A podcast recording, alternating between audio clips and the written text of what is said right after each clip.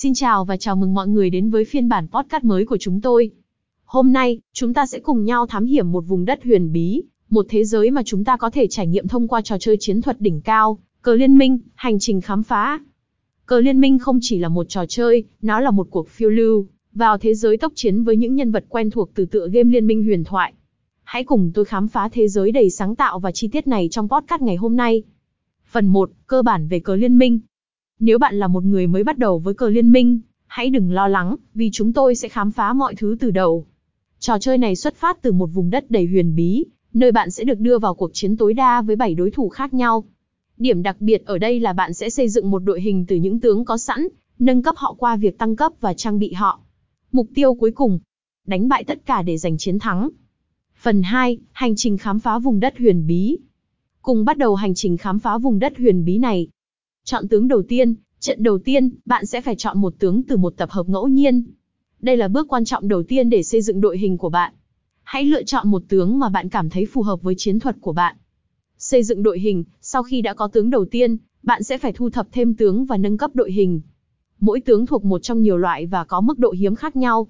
Hãy chọn tướng mà bạn cảm thấy phù hợp với chiến thuật của bạn, và nâng cấp họ theo thứ tự phù hợp.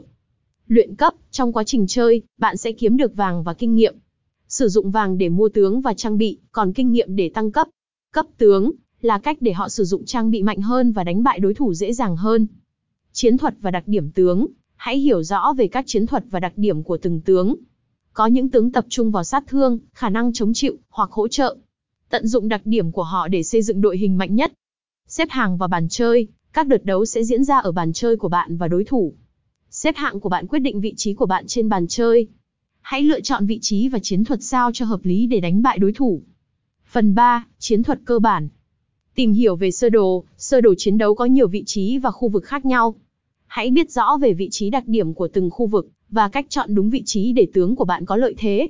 Học cách kết hợp tướng, một trong những yếu tố quan trọng nhất trong cờ liên minh là cách kết hợp tướng. Hãy biết cách tạo ra đội hình mạnh bằng cách tận dụng tương hỗ giữa các tướng. Hiểu về trang bị, mỗi tướng có một trang bị tương ứng. Biết cách lựa chọn trang bị và tận dụng chúng trong trận đấu là một yếu tố quyết định. Tự động hóa, có nhiều tác vụ có thể tự động hóa trong cờ liên minh, ví dụ như mua tướng và trang bị. Tận dụng tính năng này để tập trung vào chiến thuật toàn cầu hơn. Phần 4, điều quan trọng không thể bỏ lỡ, kỷ luật và luyện tập. Cuối cùng, để trở thành một cao thủ trong cờ liên minh, bạn cần kỷ luật và luyện tập. Hãy hiểu rằng trò chơi này đòi hỏi sự thông minh, chiến thuật và cả khả năng đưa ra quyết định nhanh chóng. Luyện tập là cách bạn sẽ nắm vững mọi khía cạnh của trò chơi. Kết luận, cờ liên minh không chỉ là một trò chơi chiến thuật thú vị, mà còn là một hành trình khám phá vùng đất huyền bí đầy chi tiết. Hãy học cách kết hợp tướng, hiểu biết về sơ đồ, và luôn nắm vững chiến thuật để trở thành một cao thủ trong thế giới tốc chiến.